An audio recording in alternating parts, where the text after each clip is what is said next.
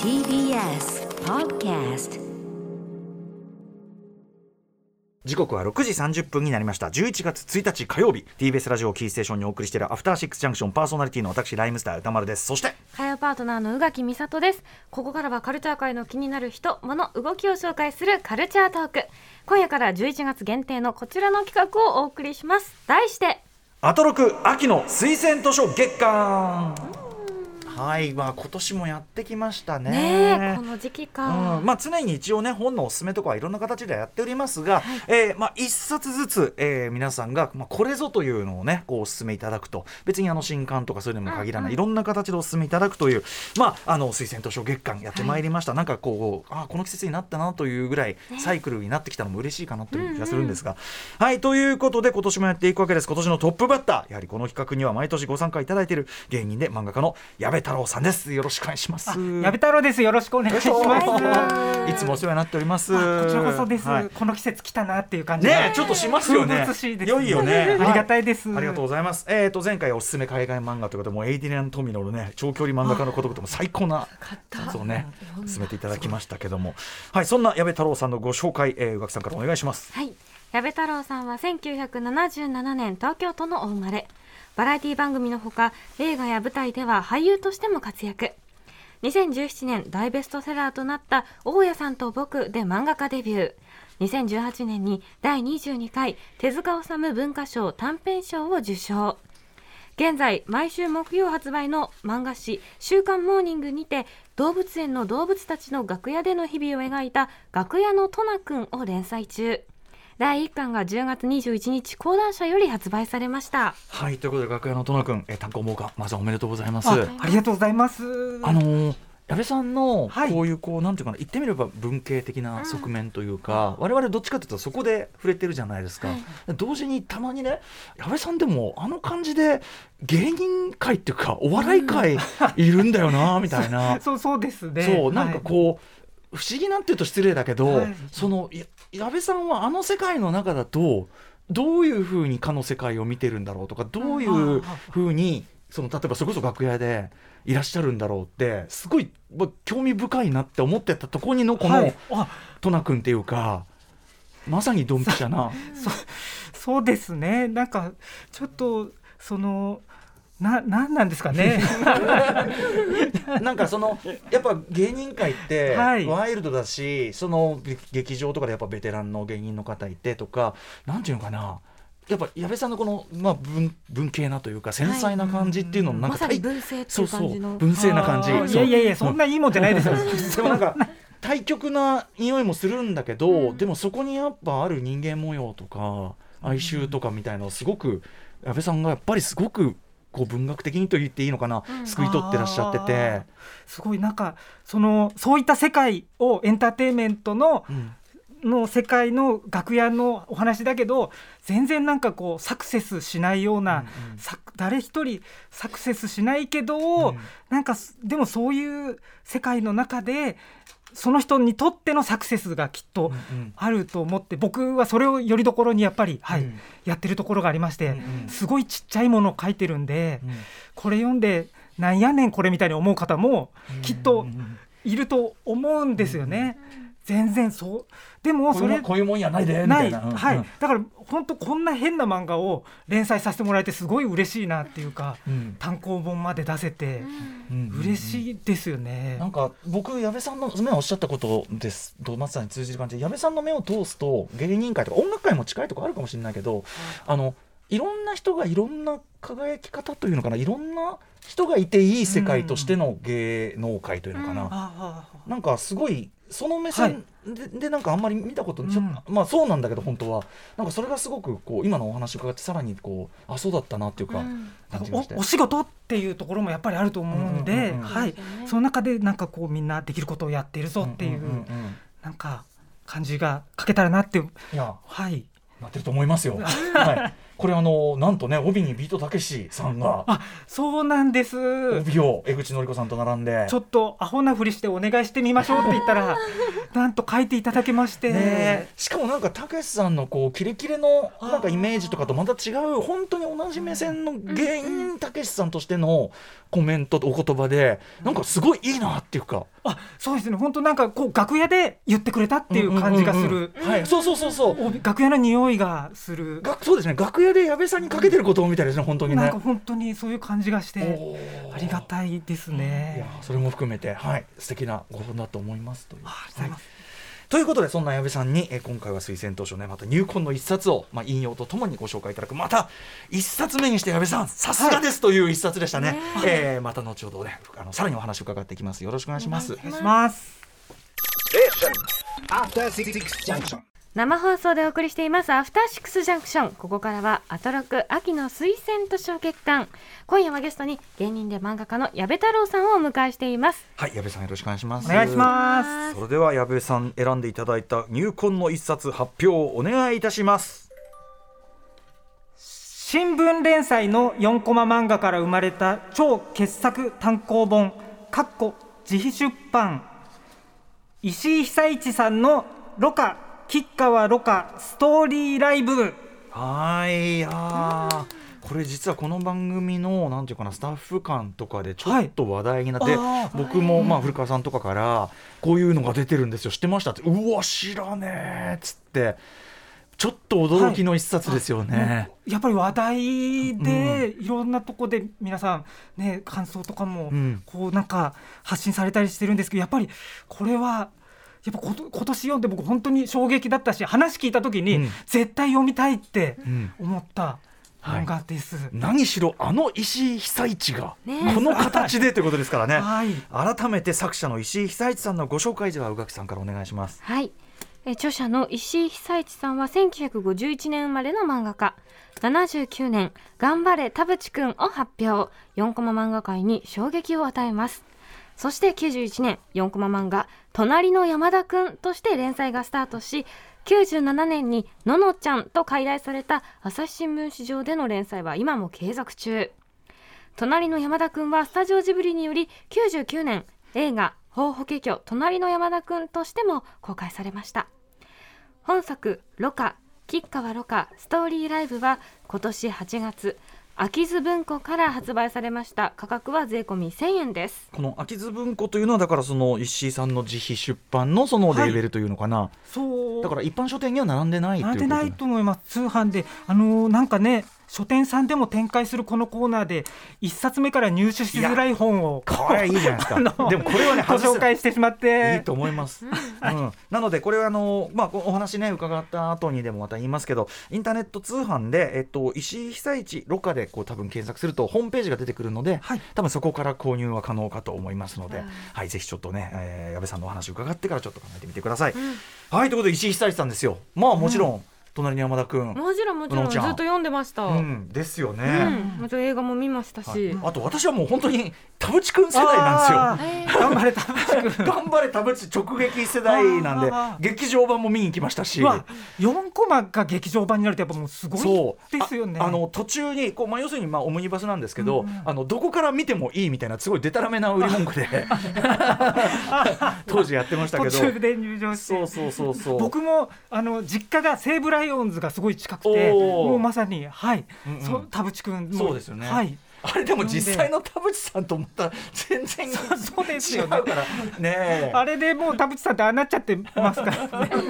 ねえ、まあでもねもう本当に国民的な4コマ漫画家になられた石井久一さんが、しかしこれは4コマもちろん4コマで続いていく形式ですけど、全体としてある種こう長いストーリーというかな話になってる。そうですね、うん、この朝日新聞のまさにののちゃんの中で連載内連載みたいな形で、うんうん、こうたまに載るお話だったファド歌手の吉川ろ過さん、高校3年生の女の子がこうファドのものすごい才能があるんですね。ファドっていうのはこれ改めてこれはポルトガルの国民歌謡というね、うんうん、ことなんですよね。そちらそれをなんか歌ってる吉川ろ過さんが、うん、なんかもうどんどんこう才能も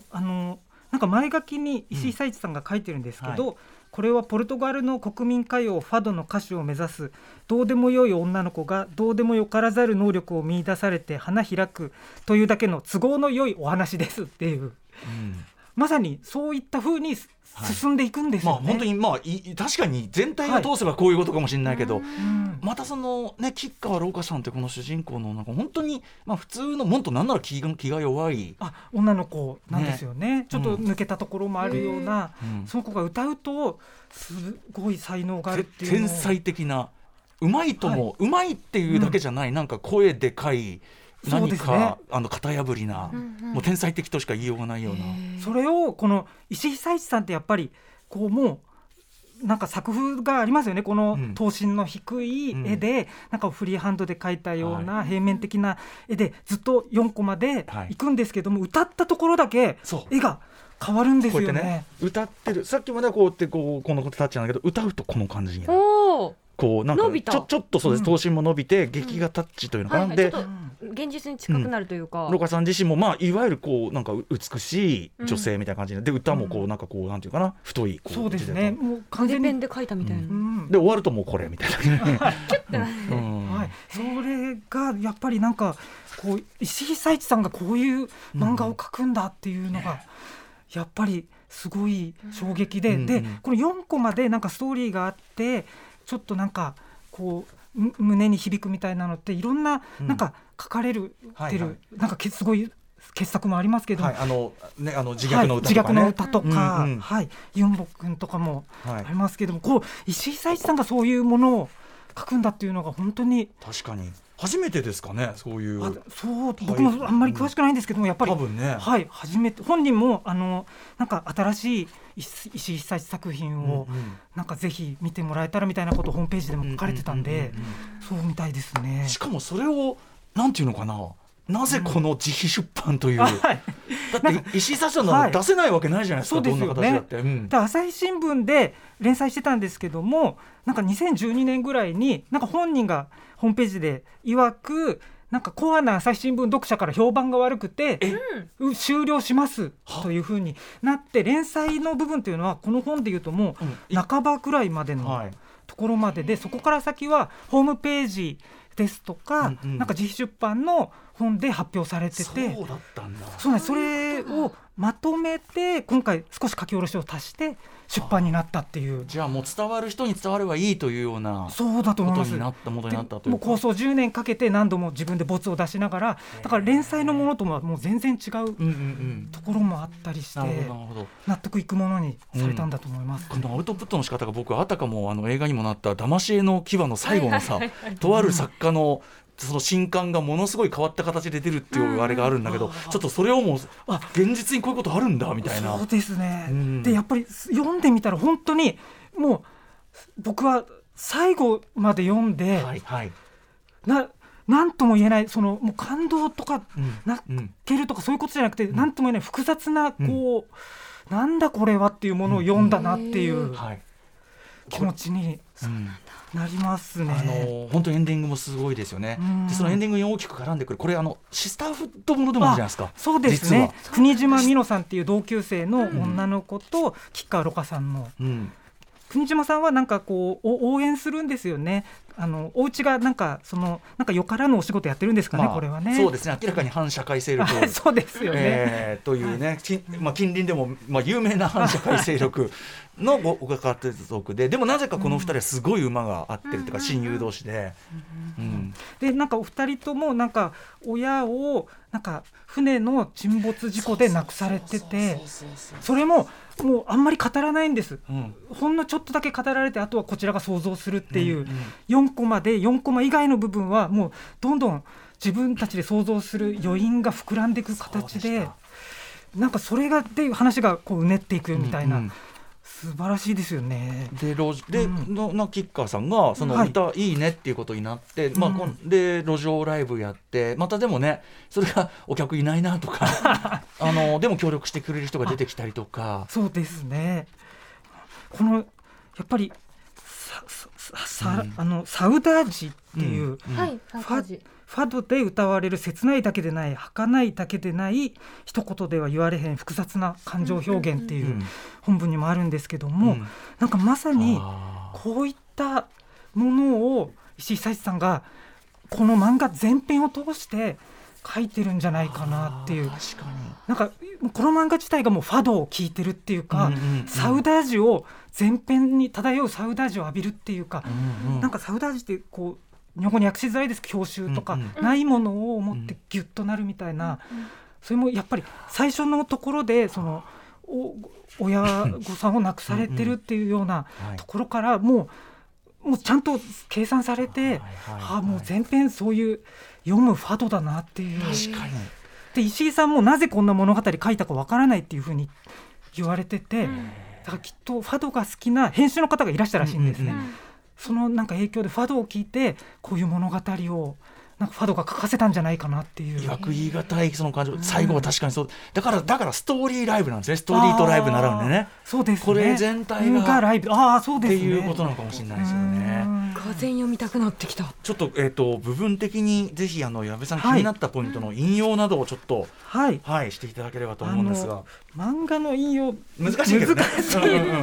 特に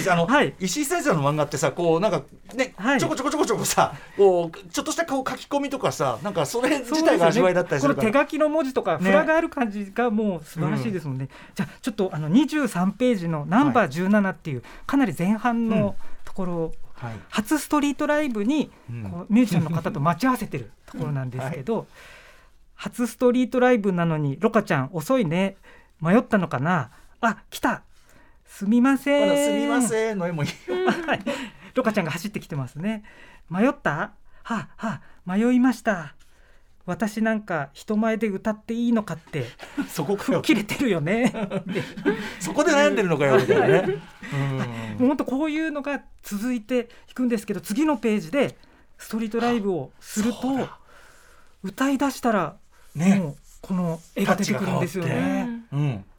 何か圧倒的なものが起こってるっていうのがやっぱり表現されてるし、歌詞の力強さみたいなものが字が読めないんだけどすごい伝わってきますよね、で一人だけお客さんがいたのがなんか菊池のばあちゃんで、この人の定食屋さんで定休日にライブをさせてもらうようになるっていう、このおばあちゃんがね、勘違いして見てるだけだろうと思ったら実はめちゃくちゃ分かってるみたいなねこれののちゃんの隣のお家なんですよね、よく出てくるそうですね、ご飯食べに、そうか、だからユニバースであるんですね、やっぱね、そこはね。そうですね、田淵さんとかも出てきますからね、ののちゃんとかね。途中でこの本の中でもののちゃん今さっき見つけましたよ、私ね。そうなんですよ。てかラストシーンもちょっとね、もうあれもすごいですよね。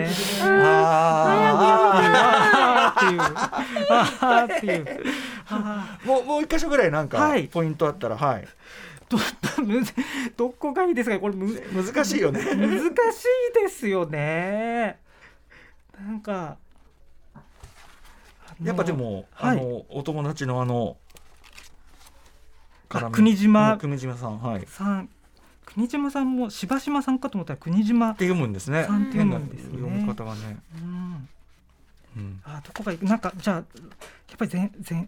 すごいでも石井久志さんっぽいギャグのところで言うと、見込んだ音楽事務所の人がこう育てようとするじゃないですか、でお父さんに10年に1人の才能ですって言うんだけど、私も若いアーティストを口説くときにいつも10年に1人と適当なこと言ってましたみたいな、すごい石井さんっぽくない、なんかそうですね、なんかこういうギャグとかね、屋上で歌ってたら75番92ページなんですけど、弁当配達のアメフド君がファンになってしまって、外国からね働いてきてる方なんですかね、がね、そうお弁当を持ってきた時に出待ちとかして、それでなんか屋上で歌ってるこうロカさんをなんか駐車場からこうなんか仰ぎ見るみたいな、これも絵ですごい表現されてて、すいません引用しても伝わらない箇所でしたね。なんかそのファドの小説、歌回しがそのアラブ音楽に似てる、アツアンに似てるみたいなこともあって、なんかある種ファンを超えた信者が現れたみたいなそうですねことを言ってるみたいなところとか、ね、この人靴脱いで聴いてる、多分ゴザ弾いて、だから本当にもうそういった力がロカさんの歌にあるっていう、それがもうやっぱりなんかこう絵で今までのコマとの落差ですごい説得力があるっていうか、うん、なんか急にここもすごい奥行きがあるんですよね。これで角度もあるし、そうね、だから漫画でさ音楽を表現するっていろんなやり方あると思うんだけど、はい、これはなんかこのやり方っていうか、はい、さっきおっしゃったように一冊自体まあ音楽的でもあるし、うん、その絵柄の変化によってってもあるし、これ今ペラペラめくってて思ったけど、そのストーリー上歌ってないのに絵がリアルになる、ここがちょっとダメだね、だからやっぱり、うん、その石井さんが笑いを今まで追求してたから、うんうん、何を入れれば笑いじゃなくなるかっていうのがすごい分かってると思うんですよね、うんうんうん、あ、逆になるほど、だからそれで表現されてるんだと思うんです。これねすごいです、歴史的一冊マジになってると思います。だから今回 今年の推薦図書、はい、月間1冊目これはさすがです、矢部さん。いやもう僕も本当にすごい本だと思いますので、うん、ありがとうございます。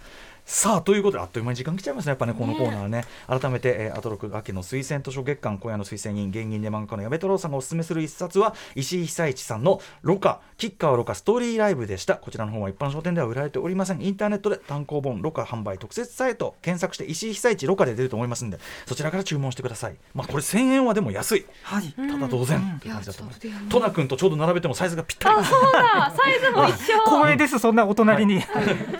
ということでございます、はい。今日紹介した本は番組ホームページ、そしてインスタグラムのまとめ機能にアーカイブとしてアップしていきます。はい、そして最後にぜひ矢部さんからも、はい、あ、新刊情報ね、はい、矢部さんお願いします。学園のトナ君が発売中です。毎週木曜発売の週刊モーニングでも好評連載中ということです、はい。そして矢部さんからのお知らせことお願いします。はい、11月26日から千一夜という舞台に出演します、うん、よかったらツイッターなどで情報を見てください、はい。お忙しい中ありがとうございます。いやでもなんかいつもながらの矢部さんのチョイスだし、なんか矢部さんの選ぶもののなんかある種のテイストっていうかさ、はいはい、ありますね、ね、うん、あってそれも嬉しくなるあたりですよね。温度感っていうかなんかすごく、うん、しかしこれは表紙といい、この本の作りといい、うん、置いときたね、色味の感じとかも含めて本としてもすごい好き的ですね。さすがでございます。自費出版なのに想定も有山達也さんがされてるんですよね、うんうん、これあ、そして今版音が結構ね重なってきてるようでね、今3刷りまでいってるのかな、はいはい、ぜひぜひ皆さん手に入れてみてください。すごい本です。ということで、アトロク秋の推薦図書月間推薦人は矢部太郎さんでした。ありがとうございました。ありがとうございました。ありがとうございました。そしてアトロク秋の推薦図書月間、明日はタレントの井上咲楽さん、うん、あ、久しぶりに会える、楽しみです。 After 66 junction